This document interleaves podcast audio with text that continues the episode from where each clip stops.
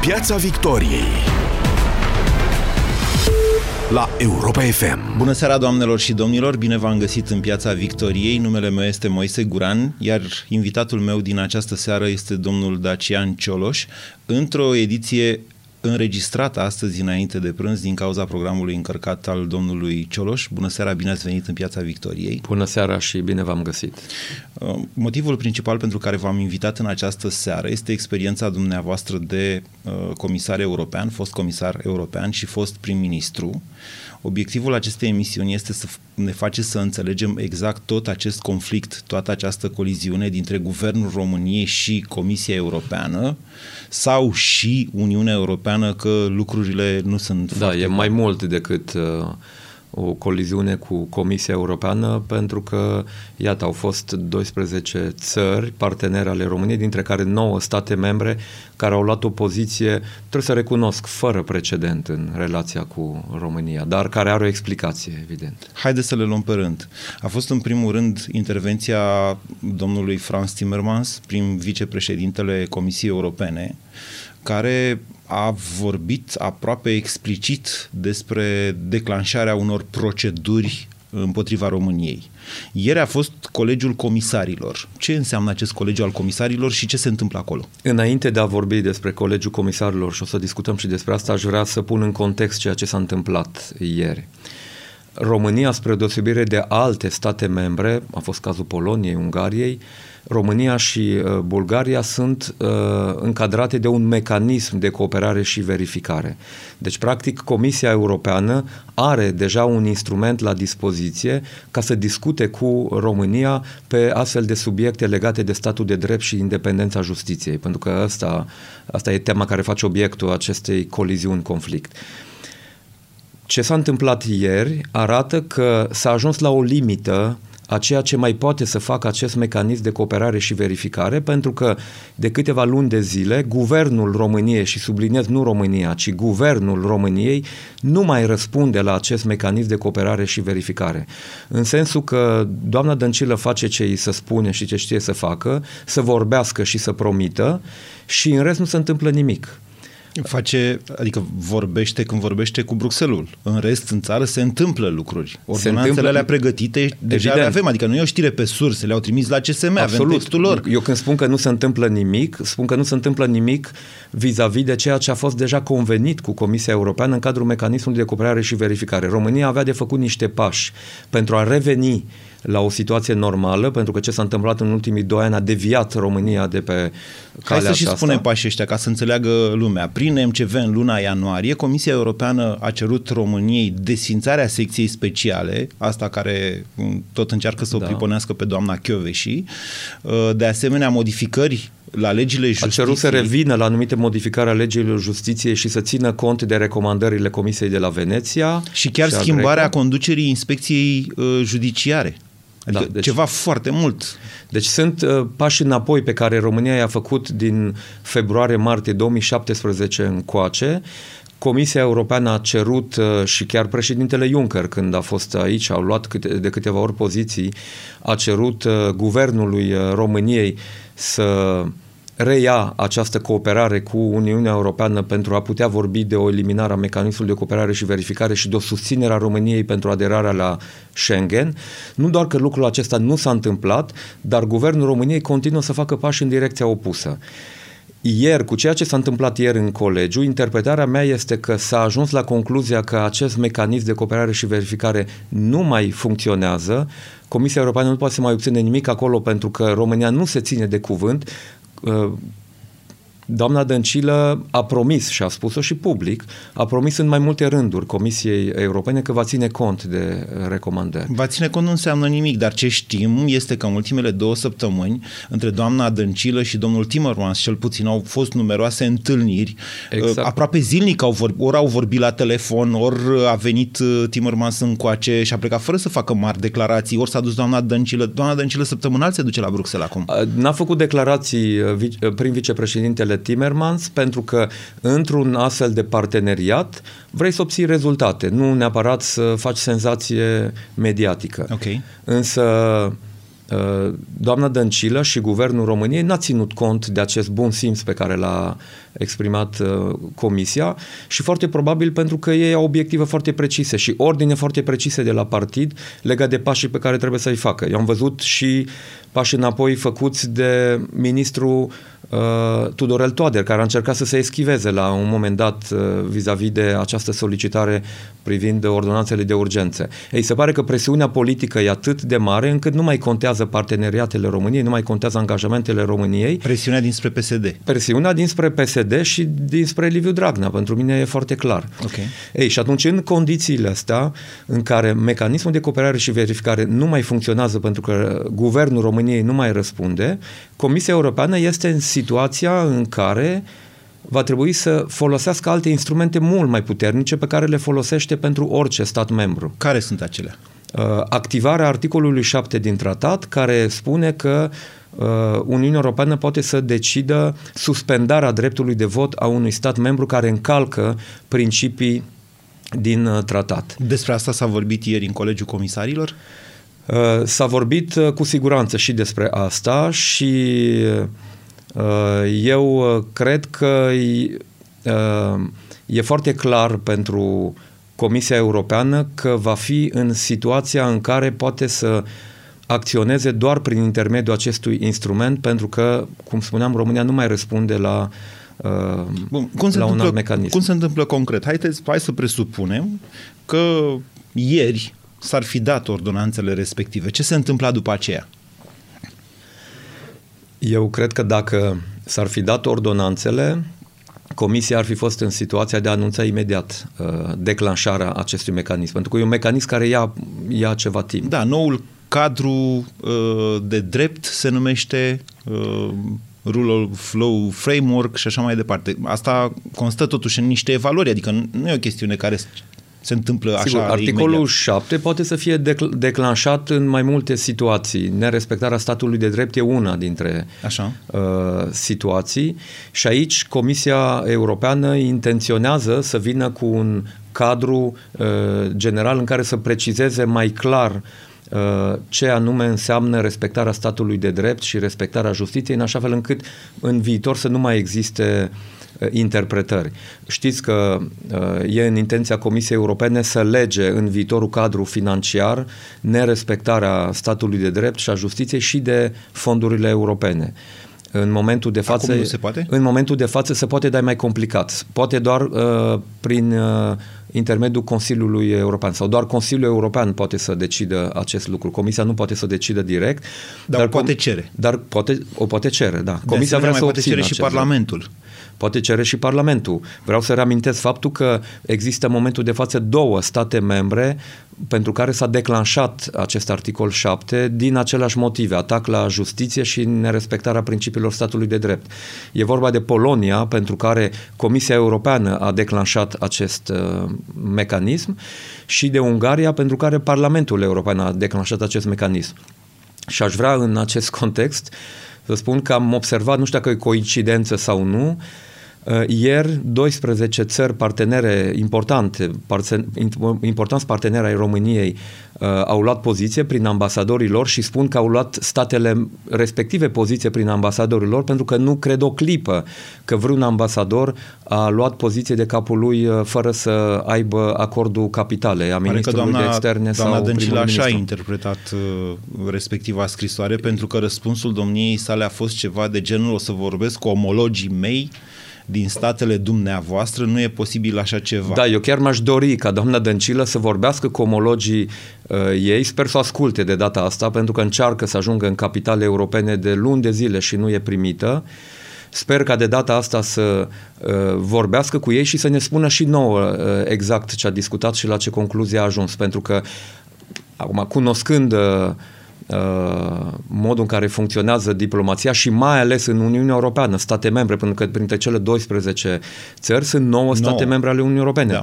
Uh, al 10-lea Norvegia, care e la fel o țară parteneră, România beneficiază de fonduri norvegiene. Bun, uh, și... Ca să nu mai vorbim de uh, Statele Unite și Canada, uh, noi cerem eliminarea vizelor din partea Statelor Unite. Am obținut asta pentru Canada și Canada e puțin îngrijorată. Deci toate țările astea sunt țări partenere importante pentru România cele nouă state membre reprezintă exact o treime din numărul de țări din Consiliul uh, Uniunii Europene și pentru ca și această instituție, Consiliul Uniunii Europene, să poată să declanșeze uh, mecanismul uh, prevăzut de articolul 7, e nevoie de votul a, a nouă țări membre, deci a o treime din numărul de state uh, membre. Deci e coincidență sau nu, e exact 9 state membre ale Uniunii Europene, dintre cele 12, au trimis această scrisoare în care au avertizat guvernul României de riscul la care se supune încălcând uh, principiile statului de drept. Foarte interesant, dar cred că trebuie să explicăm ascultătorilor Europa FM că declanșarea articolului 7 în sine, că pe asta s-au bazat și Bulgaria, și Polonia și Ungaria, și anume că mecanismul poate fi blocat în Consiliu sau nu? Poate fi blocat, poate fi blocat, poate fi întârziat în, în Consiliu, pentru că odată ce e declanșat acest mecanism, practic Consiliul e cel care conduce discuțiile cu statul membru respectiv. Și aici orice stat membru e pus într-o situație și mai dificilă pentru că partenerii tăi din Consiliu sunt cei care te arată cu degetul și care îți cer să faci anumite lucruri. Pentru că odată ce e declanșat mecanismul acesta, al articolului 7, care înseamnă, repet, pentru că e important ca românii să rețină, înseamnă că România, dacă acest mecanism e dus până la sfârșit și articolul 7 e aplicat, înseamnă că un stat membru își pierde dreptul de a vota în Uniunea Europeană. Nu există pedeapsă mai mare. Să fii parte a unui club, dar să nu mai ai dreptul de a participa la luarea deciziilor. Deci România rămâne formal în Uniunea Europeană. Rămâne izolată în Uniunea Europeană. Românii vor mai putea circula prin Uniunea Europeană în acest caz? Vor putea, vor putea circula, dar România nu va mai putea influența deciziile care se vor lua și care îi va viza inclusiv pe ei. Unde, nu le va mai putea apăra drepturile. În unde intervine suspendarea fondurilor europene? Înainte sau la sfârșitul acestui mecanism? Suspendarea fondurilor europene poate să fie decisă și pe parcurs de Consiliul Uniunii Europene. Dacă pe parcursul acestui proces de negociere, de discuție cu statul membru arătat cu degetul, Consiliul Uniunii Europene consideră că fondurile Uniunii Europene sunt în pericol pentru că statul de drept nu funcționează, pentru că justiția nu funcționează, Consiliul poate să decidă suspendarea sau blocarea fondurilor Cu unanimitate europene. însă. Da, dar uh, aici uh, dacă apar probleme, nu prea. Deci dacă, dacă există evidențe că statul de drept nu funcționează, că justiția nu funcționează, nu cred să fie probleme pentru a să ajunge la asta. Nu vă așteptați ca Ungaria sau Polonia să blocheze în cazul României sau Bulgaria să blocheze în cazul României o astfel de blocare a fondurilor europene? Nu cred într-o astfel de situație. Bun, acum haide să, haide să mergem și la consecințe să explicăm ce se întâmplă în cazul în care sunt suspendate fondurile europene, ce se întâmplă cu țara noastră, care sunt consecințele economice. Suspendarea fondurilor europene are consecințe directe și anume faptul că România nu mai poate să beneficieze, eu știu, de plăți pentru agricultori, de finanțarea unor proiecte pentru dezvoltare rurală, pot fi blocate proiecte de investiții Uh, contracte care sunt semnate în cadrul uh, programelor uh, europene. Tocmai ne-a anunțat doamna Corina Crețu niște miliarde de euro. Ei, Aici nu vorbim doar de faptul că noi pierdem deja miliarde de euro prin faptul că nu absorbim acele fonduri, dar chiar și acolo unde de bine de rău am mai elaborat niște proiecte și avem proiecte în curs de execuție, acele proiecte riscă să fie blocate. Dar din punctul meu de vedere există consecințe și mai grave, pentru că atunci când îți sunt blocate fondurile europene, îți pierzi credibilitatea și pe piețele internaționale și atunci ai uh, blocate și investiții private, nu mai vin investitorii, riști să nu mai ai împrumuturi atunci când ai nevoie și e evident că guvernul României are nevoie de bani din afară pentru că da, tocmai bugetul, am, am bugetul 3 nu miliarde ține. de euro, sigur. Ei, uh, riscă să scadă ratingul României foarte mult pentru că își pierde credibilitatea, ratingul ține de credibilitate. Uh, dobânda pe care o, o țară o plătește când se împrumută pe piețe internaționale ține de credibilitate. Și o astfel de decizie extremă înseamnă tocmai uh, pierderea credibilității din partea guvernului României și asta ne afectează pe toți. Deci pierdem direct prin faptul că nu mai avem acces la uh, fonduri europene pe o perioadă care poate să dureze uh, poate să dureze ani de zile, nu mai avem acces la fonduri europene, riscăm să ne pierdem capacitatea de negociere, pentru că riscăm să ne pierdem dreptul de vot exact într-o perioadă când se va decide bugetul european, când se vor decide modificări.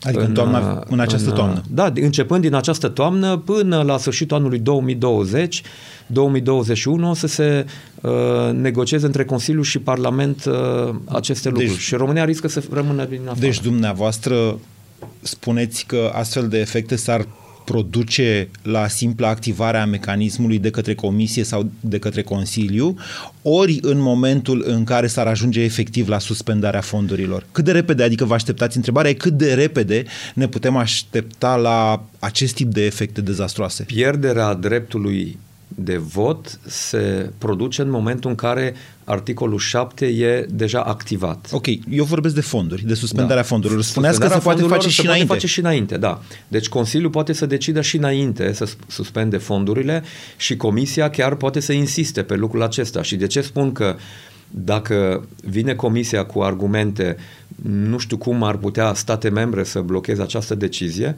uh, aceste argumente sunt unele obiective. Nu mai poți să ai încredere în modul în care funcționează statul, instituțiile statului și justiția și atunci contribuabilul european pierde. Aici uh, chiar și Curtea Europeană de Conturi poate să sesizeze Consiliul European despre aceste riscuri. Și, sigur, nu, nu s-a întâmplat până acum niciodată situația asta, dar nici ceea ce face România nu s-a întâmplat niciodată. De să fii parte a unui club select, unde tu ai cerut să, uh, să intri, să semnezi Uh, angajamente că respecti regulile și principiile de acolo, să dai dovezi clare și sistematice și repetate că nu respecti acele reguli și atunci evident că uh, se pot întâmpla lucruri fără precedent. Și dacă ordonanțele ar fi votate, foarte probabil acest proces de aplicare a articolului 7 ar fi mult grăbit față de celelalte țări, pentru că ne uităm la Polonia și la Ungaria, de când a fost declanșat acest articol 7, au lăsat un pic mai moale. Sunt, fac în continuare declarații politice, liderii politici, dar cu măsurile au lăsat un pic mai moale, pentru că tocmai sunt în acest proces de discuție cu uh, Consiliul European, Consiliul European care într-o primă fază, după ce se declanșează articolul 7, Consiliul European cere într-o primă fază stoparea unor măsuri pe care statul membru respectiv le avea în vedere și după ce aceste măsuri sunt stopate, sunt negocieri pentru revenirea la situația inițială pentru ca acest mecanism de declanșare dacă de sunt stopate și dacă nu sunt da. stopate, da. noi vorbim nu, aici de niște măsuri care... Și dacă nu sunt stopate, uh, discuțiile continuă și pot să apară consecințele secundare într-o primă fază. Nu, noi vorbim de, de uh, niște ordonanțe care produc niște efecte ce nu mai pot fi reparate după aceea. Ele sunt da. retroactive și uh, nu mai ai ce să mai faci după aia. Tocmai de asta spun ce că să mai repare? În aceste, în aceste condiții e foarte probabil ca articolul 7 să fie activat și aplicat foarte repede în cazul României dacă se trece la adoptarea acestor ordonanțe. Înainte de a efect. trece un pic într-o altă perspectivă, vreau să vă întreb în opinia noastră există riscul ca România să fie scoasă din Uniunea Europeană? E, e o întrebare care uh, nu o rostim, dar cu toții ne gândim la Adică știm că e complicat. Am văzut situația Greciei acum ceva ani, când a vrut, uh, mă rog, să fie scoasă din zona euro și s-a spus nu se poate, decât dacă ești în Uniunea Europeană. Vedem acum experiența Brexit. În marea lor majoritate, peste 90% românii nu vor să iasă din Uniunea Europeană. Întrebarea este, dar, dar nu e clar ce vor conducătorii noștri. Și atunci da. întrebarea e cât de mare e acest risc presupunând că cineva și-ar pune chiar în cap să ne scoată din Uniunea Europeană. Există acest risc? Păi există tot timpul acest risc pentru că uh, o astfel de construcție politică cum e Uniunea Europeană, dacă ajunge la concluzia că nu mai poate să folosească niciun instrument prin care să uh, blocheze nerespectarea unor principii care sunt la baza acestei uh, construcții, teoretic poate să existe și acest risc. Însă eu sunt convins că asta va depinde foarte mult de atitudinea pe care o va manifesta poporul român, cetățenii români. Ce să facă cetățenii români? Să arate că sunt cu adevărat europeni. Vă referiți la alegeri, bănuiesc? Mă referesc la alegeri, mă, refere, mă refer la, la ceea ce au făcut românii de doi ani încoace, ieșit în stradă, Mă refer la tot ceea ce pot să facă cetățenii români pentru a arăta că vor să rămână în Uniunea Europeană. Bine, dar alegerile care sunt destul de apropiate nu vor duce la schimbarea guvernului. Eu, asta e soluția, schimbarea guvernului? Da, asta e soluția, schimbarea guvernului. În situația dată nu văd altă soluție pentru că e foarte clar că acest guvern nu Uh, conduce România. Acest guvern aplică niște decizii luate de un lider politic care vrea să-și scape pielea. Asta se întâmplă. Statul român e luat o statec acum de un guvern care nu mai guvernează în interesul României. E evident pentru mine și atunci singura soluție e ca acest guvern să plece. Vedeți posibil acest lucru înainte de alegerile de la sfârșitul anului 2020, deci peste aproape 2 ani? Suntem abia la jumătatea mandatului PSD. Da, văd posibil și văd necesar acest lucru. Uh, eu cred că oricând lucrul acesta e posibil cu o majoritate în Parlament, cu un vot majoritar în Parlament care să dea jos acest guvern. Uh, și am mai spus-o, am spus-o de mai multe ori, uh, forțe politice responsabile în Parlament, asta ar trebui să facă acum, să ia poziție foarte clară și fermă, pentru că deja nu mai e vorba doar de ce vrea PSD-ul, e vorba de riscurile la care se supune România. Uh, și atunci... Nu rețin ca aliații dumneavoastră de la USR să fi inițiat sau măcar să fi vorbit despre o moțiune de cenzură. Ba, au vorbit și, și de moțiune de cenzură, doar că, evident, orice forță politică în Parlament declanșează un astfel de mecanism când are, dacă nu certitudine, măcar siguranța că e posibil să aibă o majoritate pentru asta. Uh, dat fiind faptul că avem alegeri uh, apropiate, alegerile europarlamentare, chiar, chiar, chiar dacă nu au un impact și o consecință directă asupra guvernului, ele pot să arate, rezultatul acestor alegeri pot să arate cum gândesc românii. Și eu m-aș aștepta și mă aștept ca în situația în care e un vot masiv uh, împotriva modului în care guvernează PSD, aceste forțe politice din Parlament să fie încurajate și să declanșeze un astfel de proces de uh, demiterea guvernului. Bine, să presupunem că lucrurile se vor întâmpla așa. Deci mergem numai pe scenariu pozitiv. Din pozitiv în pozitiv. Întrebarea următoare, domnule, acum vă întreb în calitatea noastră de fost prim-ministru că vedeți lucrurile și le-ați văzut și de la Bruxelles, le-ați văzut și de la Palatul Victoria. Odată ajungi într-o astfel de situație grozavă, de blocarea fondurilor europene sau mai știu eu ce ni se poate întâmpla, cum procedăm mai departe? Ce facem?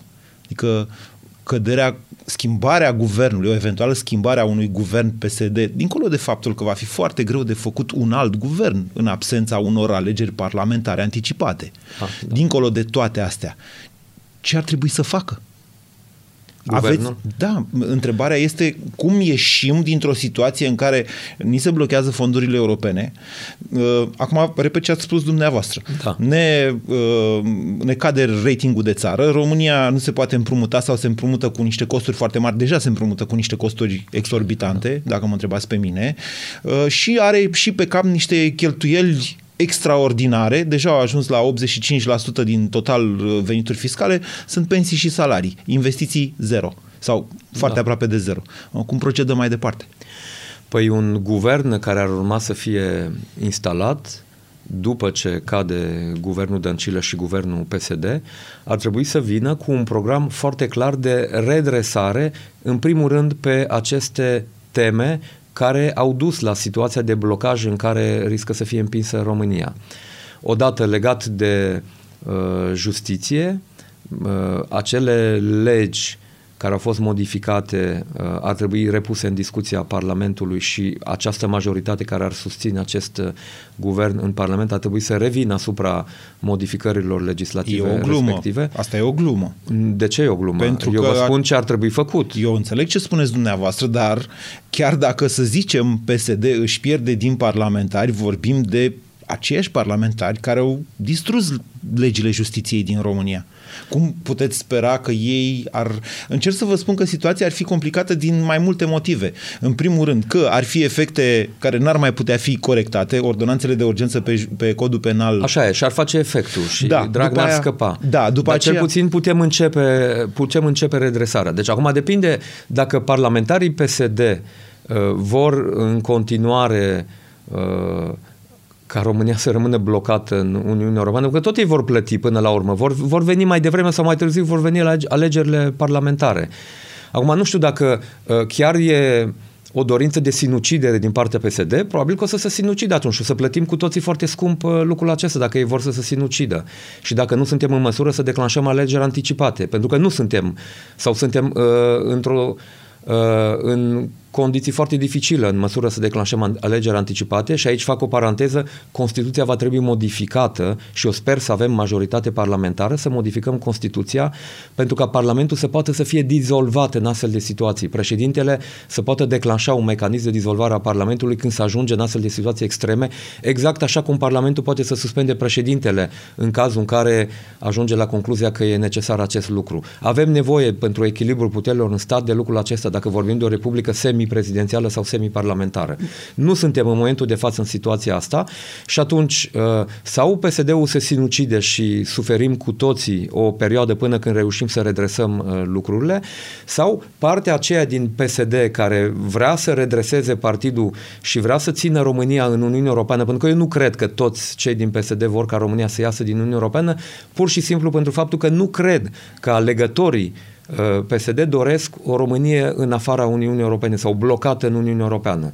Și atunci sunt niște lucruri care ar trebui făcute imediat. Credeți că alegătorii PSD vor înțelege că acest partid își dorește sau o parte a membrilor acestui partid își doresc să scoată România din Uniunea Europeană înainte ca uh, ei să fie direct afectați prin suspendarea fondurilor europene. Dau un exemplu, că sunt uh, plățile pe suprafață, nu? care ajung da, direct pentru în lumea satelor, acolo exact. unde PSD primește cele mai multe voturi. Exact, și care riscă să fie blocate, cu toate că în urmă cu ani de zile ne-am bătut uh, la nivel european ca să creștem subvențiile pentru România. Acum românii riscă să nu mai poată să beneficieze. Întrebarea e dacă ei vor pricepe înainte ca banii ăia să nu mai vină. Asta e și unul din motivele pentru care eu sunt aici în fața dumneavoastră și spun lucruri pe care le știu, că suntem într-un moment foarte grav și asta nu are nicio legătură cu o poziționare politică a mea. Cu alegerile, adică. Cu, nici cu alegerile, nici cu altceva, cu faptul că uh, sunt membru a unui partid politic. O spun în calitate de fost comisar european, de om care cunoaște foarte bine mecanismele europene. Ați văzut probabil că m-am ferit până acum să critic Guvernul României în relație cu Uniunea Europeană.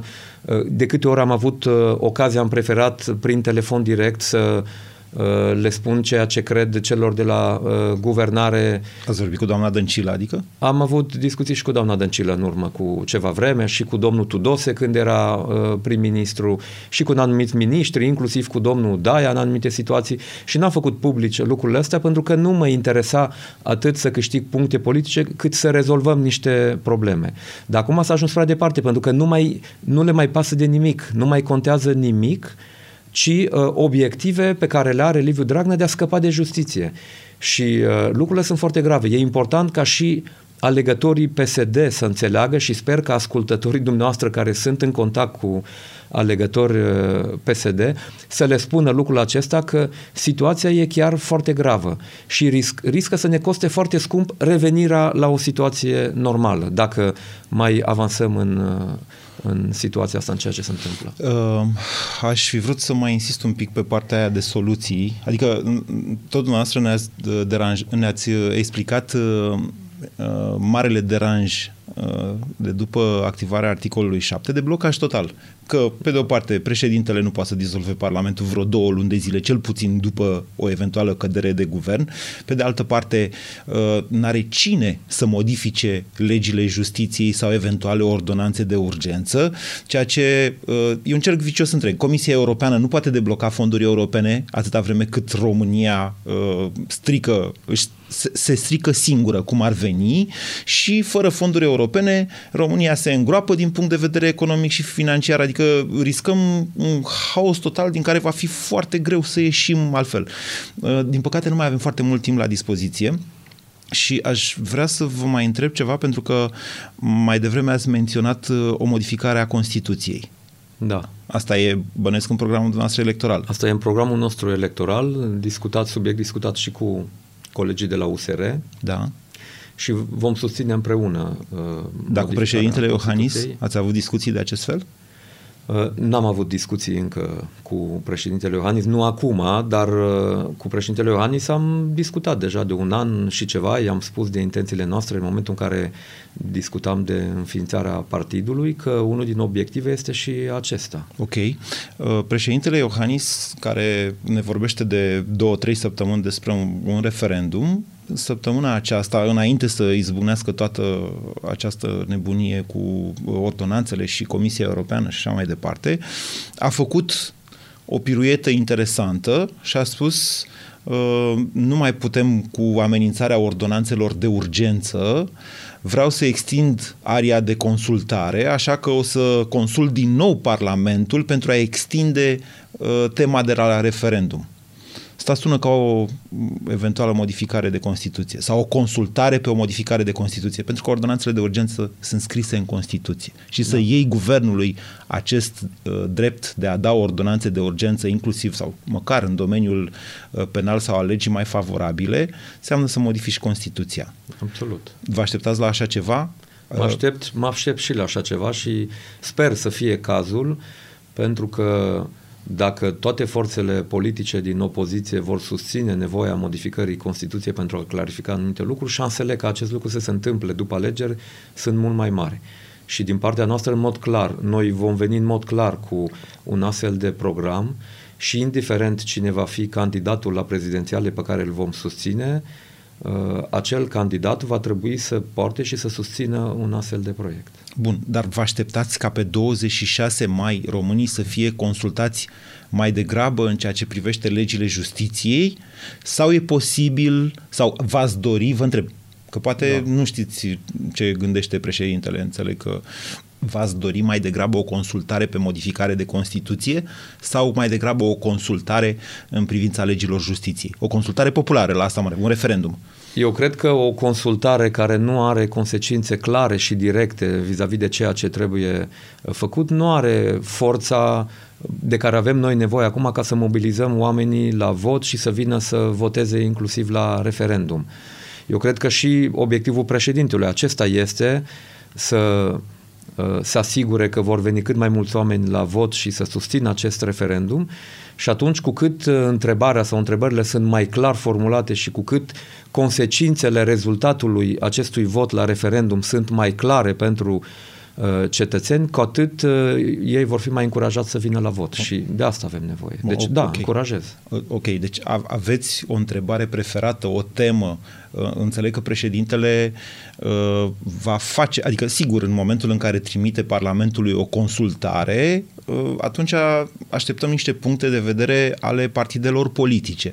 Aliații dumneavoastră de la USR au reacționat imediat după ce președintele a spus vreau să lărgesc aria și a zis ne surprinde ceea ce vrea să facă președintele, urmărim cu atenție și îngrijorare. Dumneavoastră de la Plus n-am reținut să fie avut același punct de vedere.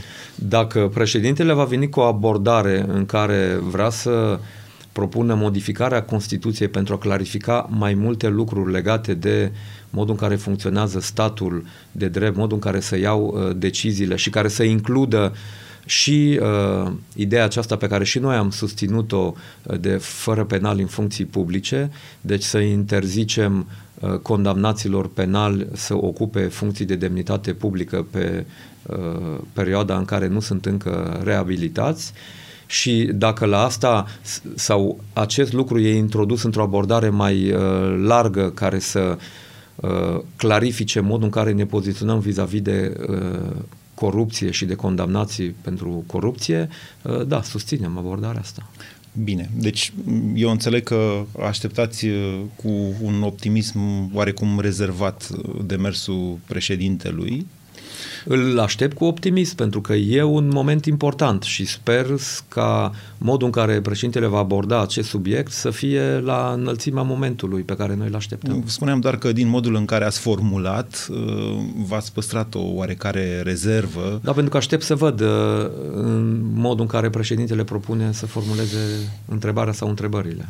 Bine, vă mulțumesc pentru participarea la emisiunea Piața Victoriei. Vă urez succes în ceea ce faceți și în campania campania electorală. Vă mai așteptăm pe aici, pe la noi și la dezbateri în contradictoriu cu uh, viitorii dumneavoastră contracandidați. Sigur, Deocamdată cu mare drag. urmărim cu toții ceea ce se întâmplă pentru că sunt vremuri extraordinare în care probabil că va fi nevoie să fim uh, mai degrabă aliați cu toții decât uh, adversari unici. Absolut și sper ca în perioada de campanie să putem discuta cu adevărat de uh, în ce fel contează România în Uniunea Europeană și nu despre cum să salvăm România să rămână în Uniunea Europeană. Vă mulțumesc pentru atenție, doamnelor și domnilor. Aceasta a fost emisiunea Piața Victoriei de azi. Ne mai auzim și mai. Piața Victoriei la Europa FM.